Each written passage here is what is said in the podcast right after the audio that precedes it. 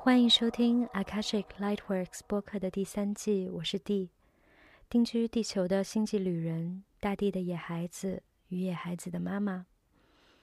我想通过这个播客打造一个时空，让调频进来的你能感受到光与爱，回归灵魂的部落，探索多维而神圣的宇宙生命体验，一起为新地球祈祷。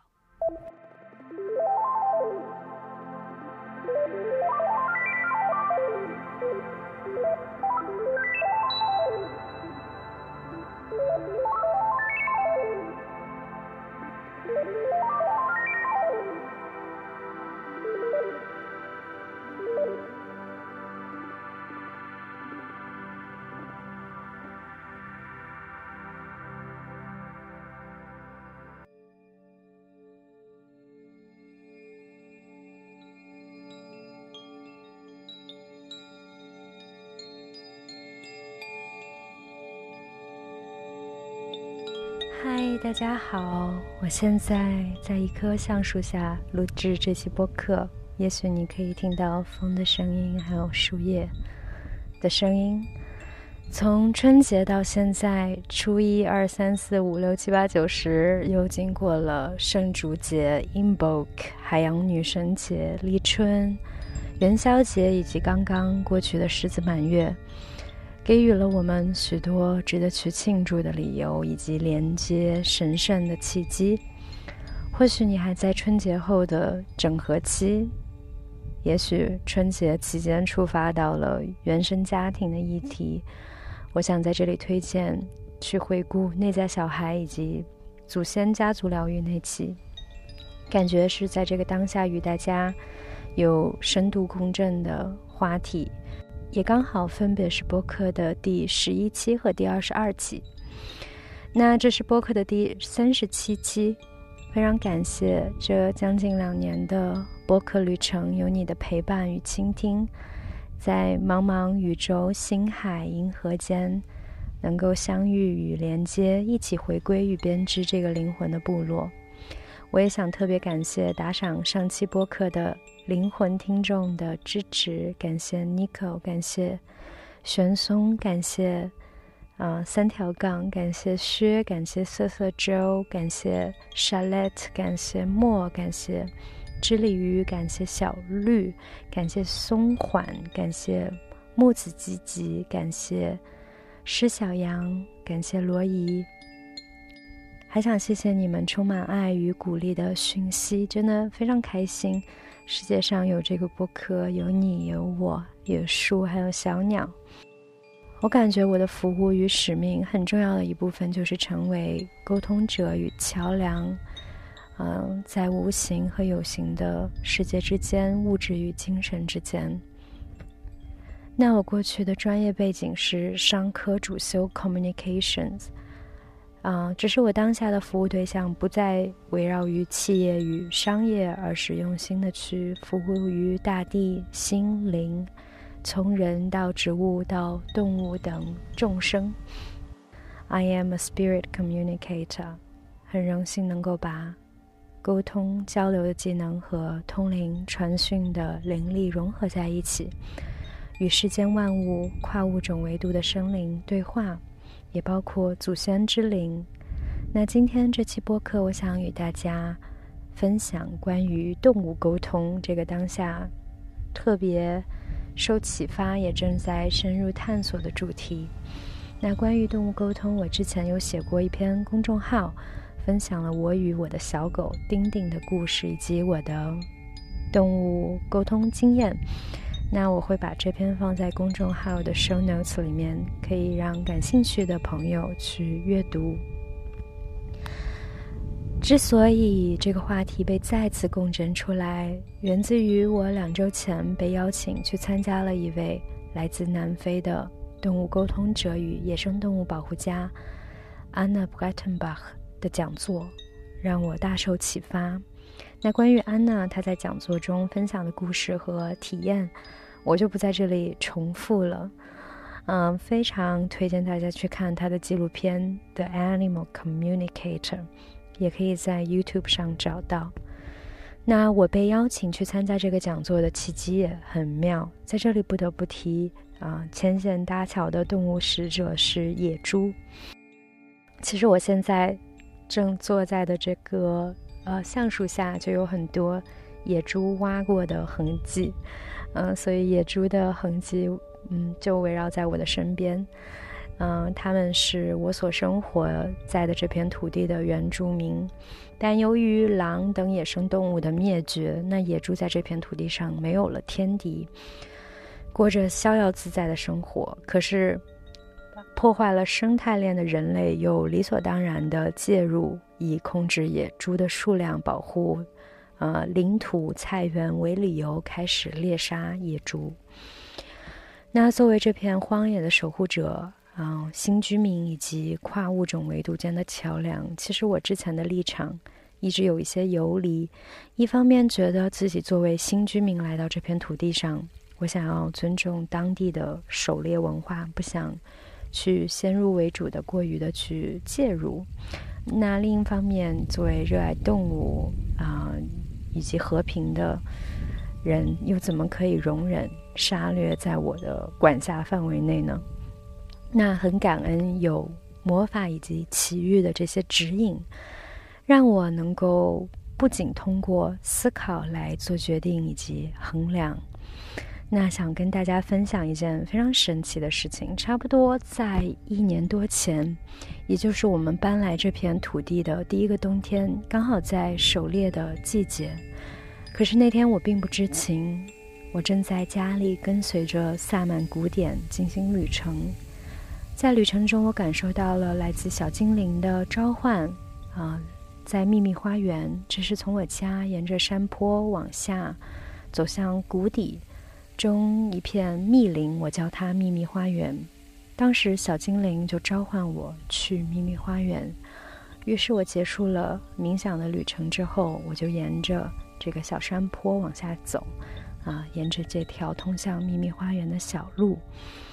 当时我心情是非常轻松愉快的，我很好奇，很期待小精灵为什么要来召唤我。没想到，当我刚走进秘密花园这个平时非常非常隐蔽、几乎从来没有遇到过其他人的地方，突然出现了一个持枪的猎人，啊，吓了我一跳。那当时这个猎人就用葡萄牙语跟我说，大意是让我回家，不要继续往下走了之类的。啊，这个场景非常像童话故事。于是我转身啊往回走，加快了脚步，非常紧张，很为小精灵们感到担心。他们之所以召唤我来到这里，好像是某种求救的信号，以及需要获得我的见证。随后我才知道，这一天猎人们是来这里布局的。第二天才开始正式的狩猎。当时我非常的心慌失措，不知道如何帮助到小精灵以及保护这片土地上的生灵。毕竟我们刚搬来这里不久，还在观察期，啊，不想过于天真的去主观的臆断以及介入本土文化。于是我唯一可以做的就是臣服以及祈祷。那第二天狩猎日时，我在蒙古包为这片土地上的生灵以及精灵祈祷。即使距离我蒙古包外不到几十米，就有持枪的猎人在那里狩猎。我可以感受到这片土地的和平以及清透的气场遭受到了破坏。我继续在我的自然庙宇中进行祈祷，去守住这个神圣的核心，以及将和平的频率向外发散。当时我的心中很明确，我很想要阻止猎人在这片土地上的猎杀行为，但我不知道该如何去阻止，以及采取怎么样的方式。那不久前，我了解到我家附近一个非常有名、有影响力的社区 Tamara，他们有一个 Terra Deva 部门，也是它的这个 Spiritual Ecology 啊，关于灵性生态学的部门，以致力于不同物种间的交流以及修复所有生命的这个神圣的联盟。其中有一个关于研究野猪的项目，对我触动非常非常深。在他们的研究当中，他们就发现，在精神层面上，野猪代表了我们经常想要去避免以及压制的疗愈主题。通过与野猪相关的内在工作，我们可以了解我们与自己的野性的距离，以及观察到我们对同伴的痛苦的麻木，以及对生命大家庭共同体的疏离等等。对我个人在这片土地上生活的经验而言，我与小鸟啊、猫头鹰啊、老鹰、燕子呀，以及蜻蜓、蝴蝶、蜜蜂等等长着翅膀的动物关系是非常的自然的亲近的。那与蛇、青蛙、蜥蜴等等，呃，交往也是蛮频繁的。可是和野猪之间的关系，的确有一些相互的回避以及疏离感。那野猪好像代表着那个蕴含着的潜在的冲突，以及难以亲近和被驯服的那个部分。那刚好几周前又是狩猎日，猎人提前来告知我们，周日他们要来打猎，让我们看管好我们的小孩以及动物。当时我正忙着给树剪枝，小李用尽他的葡萄牙语词汇与猎人交流。不允许他们进入到我们的土地上来打猎，特别是不再允许在蒙古包附近狩猎。嗯，猎人虽然不太乐意，但经过这个协商，还算是和平的沟通完毕。于是，我们这片土地也成为了野猪的避难所。那基于对野猪的好奇以及关心，我与 Tamara 社区的 Terra Deva 部门去联络，想了解更多他们与野猪之间的这种。啊，研究工作，啊，这个部门的负责人 Hike 就邀请我去听了这个动物沟通者安娜的讲座，我也去参观了呃他们的 Terra Deva 这块实践灵性生态的这个能量宝地，可以说收获特别特别多。那也启发我与大家分享这期播客。嗯，我也非常感动，世界上有像安娜这样充满慈悲的。动物沟通者，以及 Hike 这样为野猪发声的人间使者。那虽然这一期主题是关于动物沟通，但我感觉我不得不将野猪这一躲在暗处许久的动物邀请回到中心。当我们聊起动物沟通，我们可能会立即想到我们的亲爱的宠物，或者我们喜爱的动物，或者对我们来说非常特殊的动物。我想先邀请大家一起来发散一下我们的思维，去打开我们的视野，去看到我们所生活在的这个地球，跟我们一起生活在这个地球上的动物之种类的繁多，多到科学根本就无法估计，以及我们可能永远都不会发现所有的物种。那目前已知的陆地动物大约有六百五十万种，海洋动物有。二百二十万种，那我想邀请你去感受到这种生命物种的多样性以及神秘，还有自然的这种狂野和辽阔。突然，kingship 这个词就出现了，这个词的词义是亲属关系。那我想邀请你去看到，你与世间万物之间的这种亲属关系，从你的亲人、家人到。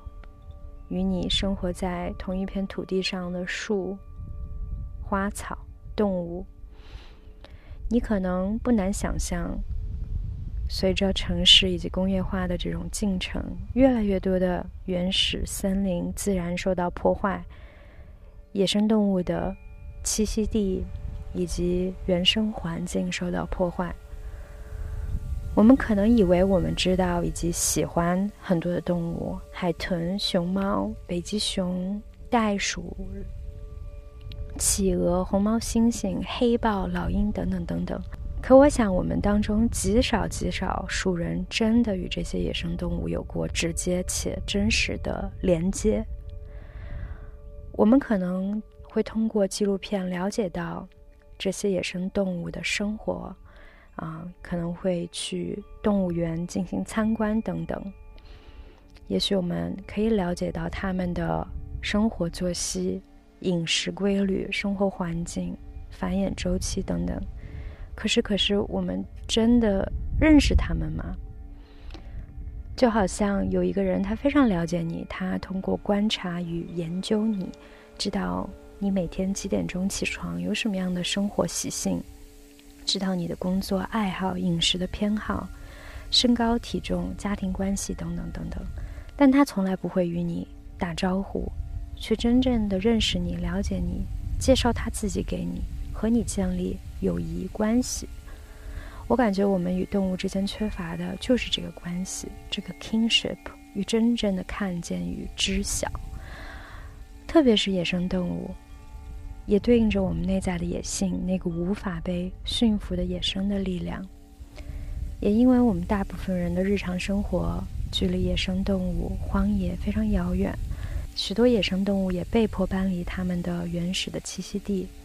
我们与野生动物之间也很难建立自然而真实的关系。每一次我去到动物园，无论他们给动物创造多好的条件，我都是感受到痛苦、痛苦、痛苦、强烈的痛苦。特别与我们很相似的猩猩还有猿猴，我能直接看到他们有多么多么的抑郁，有多么不愿被人啊参观。我觉得非常遗憾，大部分人去认识与亲眼看到野生动物的方式是通过去动物园参观。我曾也觉得自己特别爱动物，所以应该爱逛动物园，但每次去都觉得非常非常的难过以及沉重。作为高敏感人以及天生的啊跨物种沟通者，我无法不感应到那种沉重的悲伤。这可能也是为什么我那么热爱之前在南非生活的那段经历吧。有很多机会去接触到野生动物，以及看到动物们在相对更自然原始的生态环境中生活。我永远记得在世界尽头的好望角和鸵鸟一起狂奔在海边，与他们一起狂奔的经历，以及看到那些。野生的企鹅晒太阳的画面，还有超级超级可爱的 Bush Baby，以及草原上的斑马群，还有过来问好的长颈鹿。当然，另一方面的现实，我想大家也都很清楚啊，这是我们难以忽视的人类的贪婪以及猎奇心，导致对野生动物的掠杀。我想，特别是作为。国人从集体层面来讲，我们与动物之间的关系有太多太多需要去清理的。其实我们现在面对的许多疾病，从疫情到精神性的疾病，有太多跟这个相关。关于我们跟自然的失联，它不仅导致了物种的灭绝以及气候的巨变，也让人类自身的内外环境越来越失衡。从 SARS 到新冠的爆发，都和使用野生动物相关。人们食用野生动物，也就是在吞噬我们自己，破坏我们自己内外的生态平衡。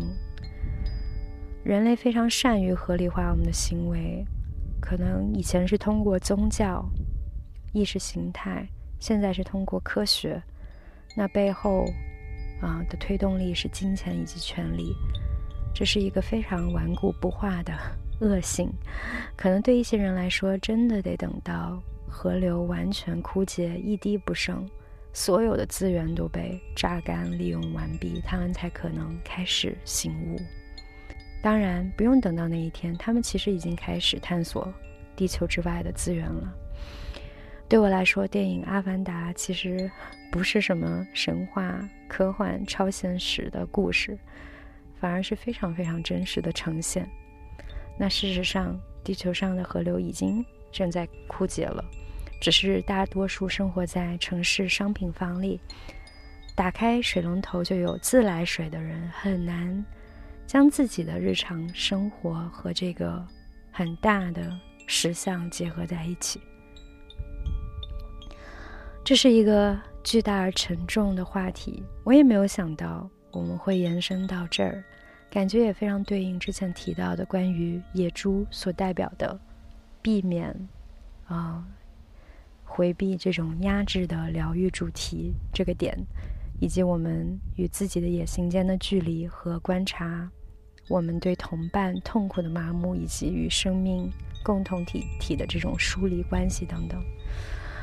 啊，真的，我突然感觉自己非常幸运，现在所生活在的地方还有当地的原始物种的存在，而且能在自己的力所能及的范围内去保护它们，保护啊这块荒野，以及与他们建立直接的连接，守护这个 kingship，共同守护这片家园。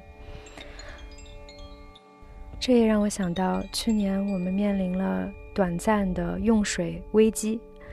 啊，当时我去到山谷里，在枯竭的小河河道旁边散步，在祈祷清澈的水流能再次流经这里。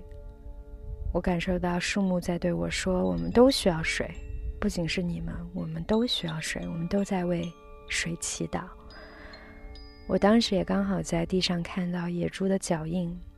我仿佛能感受到，这是野猪一家，母亲带着孩子也在寻找水和食物。我一下子就感动的要开始落泪，感受到他们也和我们一样，在生活、养育着他们的孩子，照顾他们的家庭，守护这个家园。那一次的散步的体验，在某种程度上来讲，对我有非常非常彻底的改变。当我们人类面临危机的时候，有一部分总是出自于本能的自我保护以及自私。那次面临用水危机的时候，我首先想到的的确是我们自己。哦，我们有没有足够的水？我们的生活用水能不能得到保障？我没有考虑到生活在这里的本土的植物以及动物，它们比我其实更需要水。我意识到了作为人类的这种优越感，就是我们有各种各样的科技的手段，嗯，我们的智慧、聪明的头脑，让我们的生活变得更便利。我们甚至也也有条件可以相对轻松的去移居到更适合我们生活的环境。嗯，但同时我也学会了放下作为人的这种自私以及自以为中心。我将生活在这里的植物以及动物视为我的家人、邻居以及同伴，同时也是长者、智慧的守护者以及老师。我很难用言语去形容他们对我的影响，非常深刻的教导，给我带来的那种深深的看见以及归属感。所以我现在去做的，无论是在这个播客的分享。涉及的这些主题，无论是关于金钱疗愈还是家族疗愈，其实连接到的都是疗愈地球这个终极主题。我真心的希望有越来越多的人能够醒过来，去重新与大地建立连接，去感受到与世界万物之间的这种 kingship。我也想感谢野猪给我带来的这这么深刻的启发以及领悟。以及去分享、表达的勇气，不再去回避这些其实非常需要被重视的议题。那聊到这儿，我也想邀请你去更敞开的看到，可能你回避了许久的一个疗愈的主题。我仿佛看到野猪在地上拱呀拱，将地里那些顽固的石头挖出来，将那些腐烂的根挖出来，去翻新土壤，去让我们能够更。重新的去扎根，去疗愈这种旧的、腐烂的根，去为新地球培育新的土壤。有很多人抱怨野猪来破坏他们的花园、他们的土地。我的直接经验是，我种植的那些小树苗，没有一棵遭受过野猪的破坏。那被野猪挖过的地方，都是已经有腐烂、干枯的树根的。他们也从来没有过来过我的小菜园。我们对动物有很多刻板的印象，很多是来自于，呃，作为人的这种自我保护以及自我中心。比如土拨鼠来破坏了我们非常平整的绿油油的草地，呃，蝗虫来毁坏了庄稼，老鼠来偷吃米吃油，猴子来偷桃等等。因为我们觉得这都是属于我们的，地球所有的资源都是属于我们的，果树、庄稼、绿草地，一切一切的水、森林、海洋都是我们的，都是我们的食物。都是我们要去利用到的资源。我想在这里再次分享一句非常重要的讯息，就是 “Water is not a resource, it's a source。”水不是资源，是源头。分享到这儿，我感受到野猪的这种非常强烈的药性以及力量，那股无法被驯服的野性。他不想让我在这里来分享。动物沟通的小窍门来炫耀我的灵力，我的通灵技技能。他让我来分享更本质的东西，就是我们为什么要沟通？人与人之间，人与动物之间，人与植物之间，我们之间的沟通是为了什么？他让我来反思沟通本身的意义，就像我之前学习 communications，嗯。会涉及到广告、品牌管理、公关等等内容，去搭建品牌与客户、企业和员工、消费者之间的这种沟通桥梁。那这一门学科的目的，其实以最直白的方式来解读，就是为了替品牌盈利。那这个利润，也许是金钱，也许是名誉等等。那它可以通过很多的方式去包装环保。时尚、各种潮流以及哲学、生活方式等等，但回到核心以及实质本，基本上就是这个利益 （profit）。这不是一门从新的学科以及专业，所以随后无论我在毕业之后从事电影行业、媒体还是旅游业，那他都回到了这一目的：盈利。当我离开了这些行业，终于告别了这些以盈利为目的的嗯工作项目之后，回到灵魂的事业去重新的去分享，那沟通的意义就完全不一样了。比如这个播客，我所分享的是跟随心流的有机的展开，它来自于超越我个人狭隘的个人的意识，它连接的是更广的。啊，生命的共同体或者说源头，但通过我来表达这个沟通的意义，本身是关于爱和回归，回到灵魂的语言，回到新的语言，回归到合一。我想特别强调那个无法被驯服的野性，我知道它也在你的内在，这份野心让我们永远无法。被 manipulate，被操控，被成为别人，去成为某个人，它让我们守护我们内在最珍贵、最纯真、最真实的部分，蕴含着我们对家的爱、对土地的爱、对自由的爱、对生命的爱。我也意识到，真正的沟动物沟通，它不是在于我们该如何的更好的驯化我们的宠物，让它们听话。呃，训练的更得当，来满足我们作为人、作为主人的这种私欲，而是更广义和深层的沟通，是关于和鲸鱼一起流泪哭泣，和鸟一起歌唱，阅读来自野猪的私信，关于动物、动物灵还有动物的沟通，感觉可以分享很多，但这一期我想要替野猪来发声。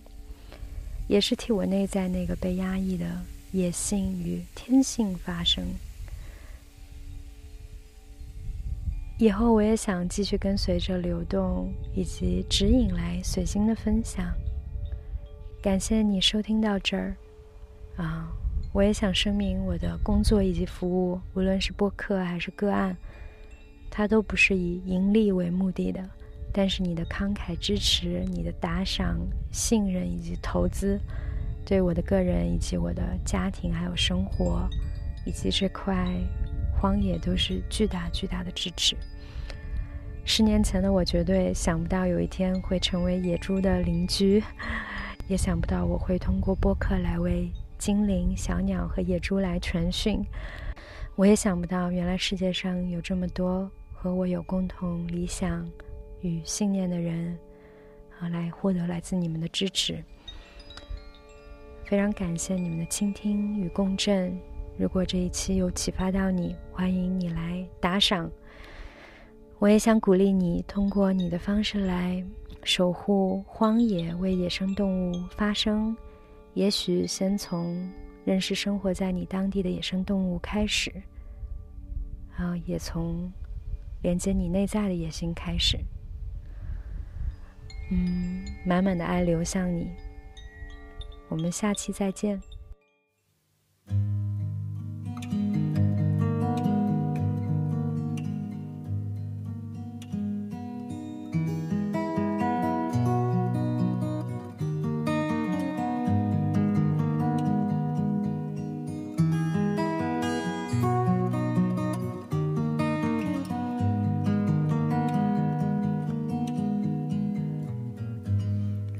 Sirenita de los ríos, danza, danza con el viento. Sirenita de los ríos, danza, danza con el viento. Con tus flores y aromas perfuma los corazones. Con tus flores y aromas perfuma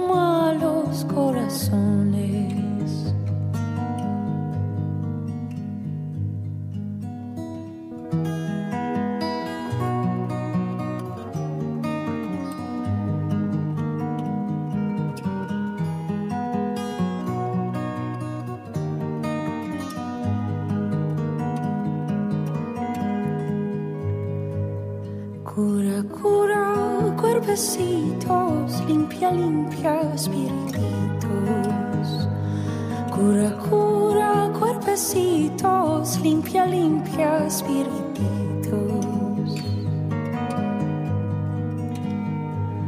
Cantaremos y carritos, abuelita curandera. Danzaremos muy juntitos, sirenita bobin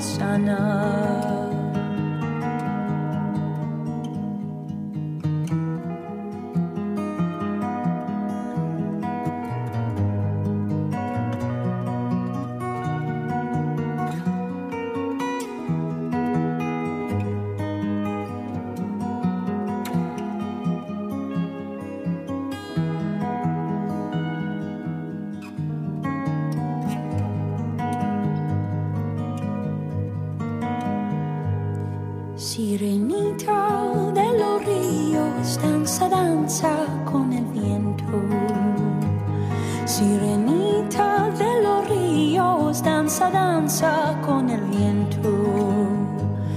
Con tus flores y aromas perfuma los corazones. Con tus flores y aromas perfuma los corazones.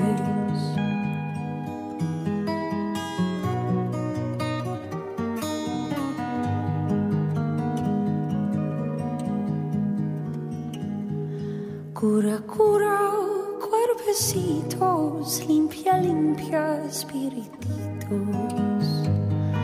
Cura, cura, cuerpecitos, limpia, limpia, espirititos. Cantaremos y carritos, abuelita curandera. Danzaremos muy juntitos, sirenita, bobinsana.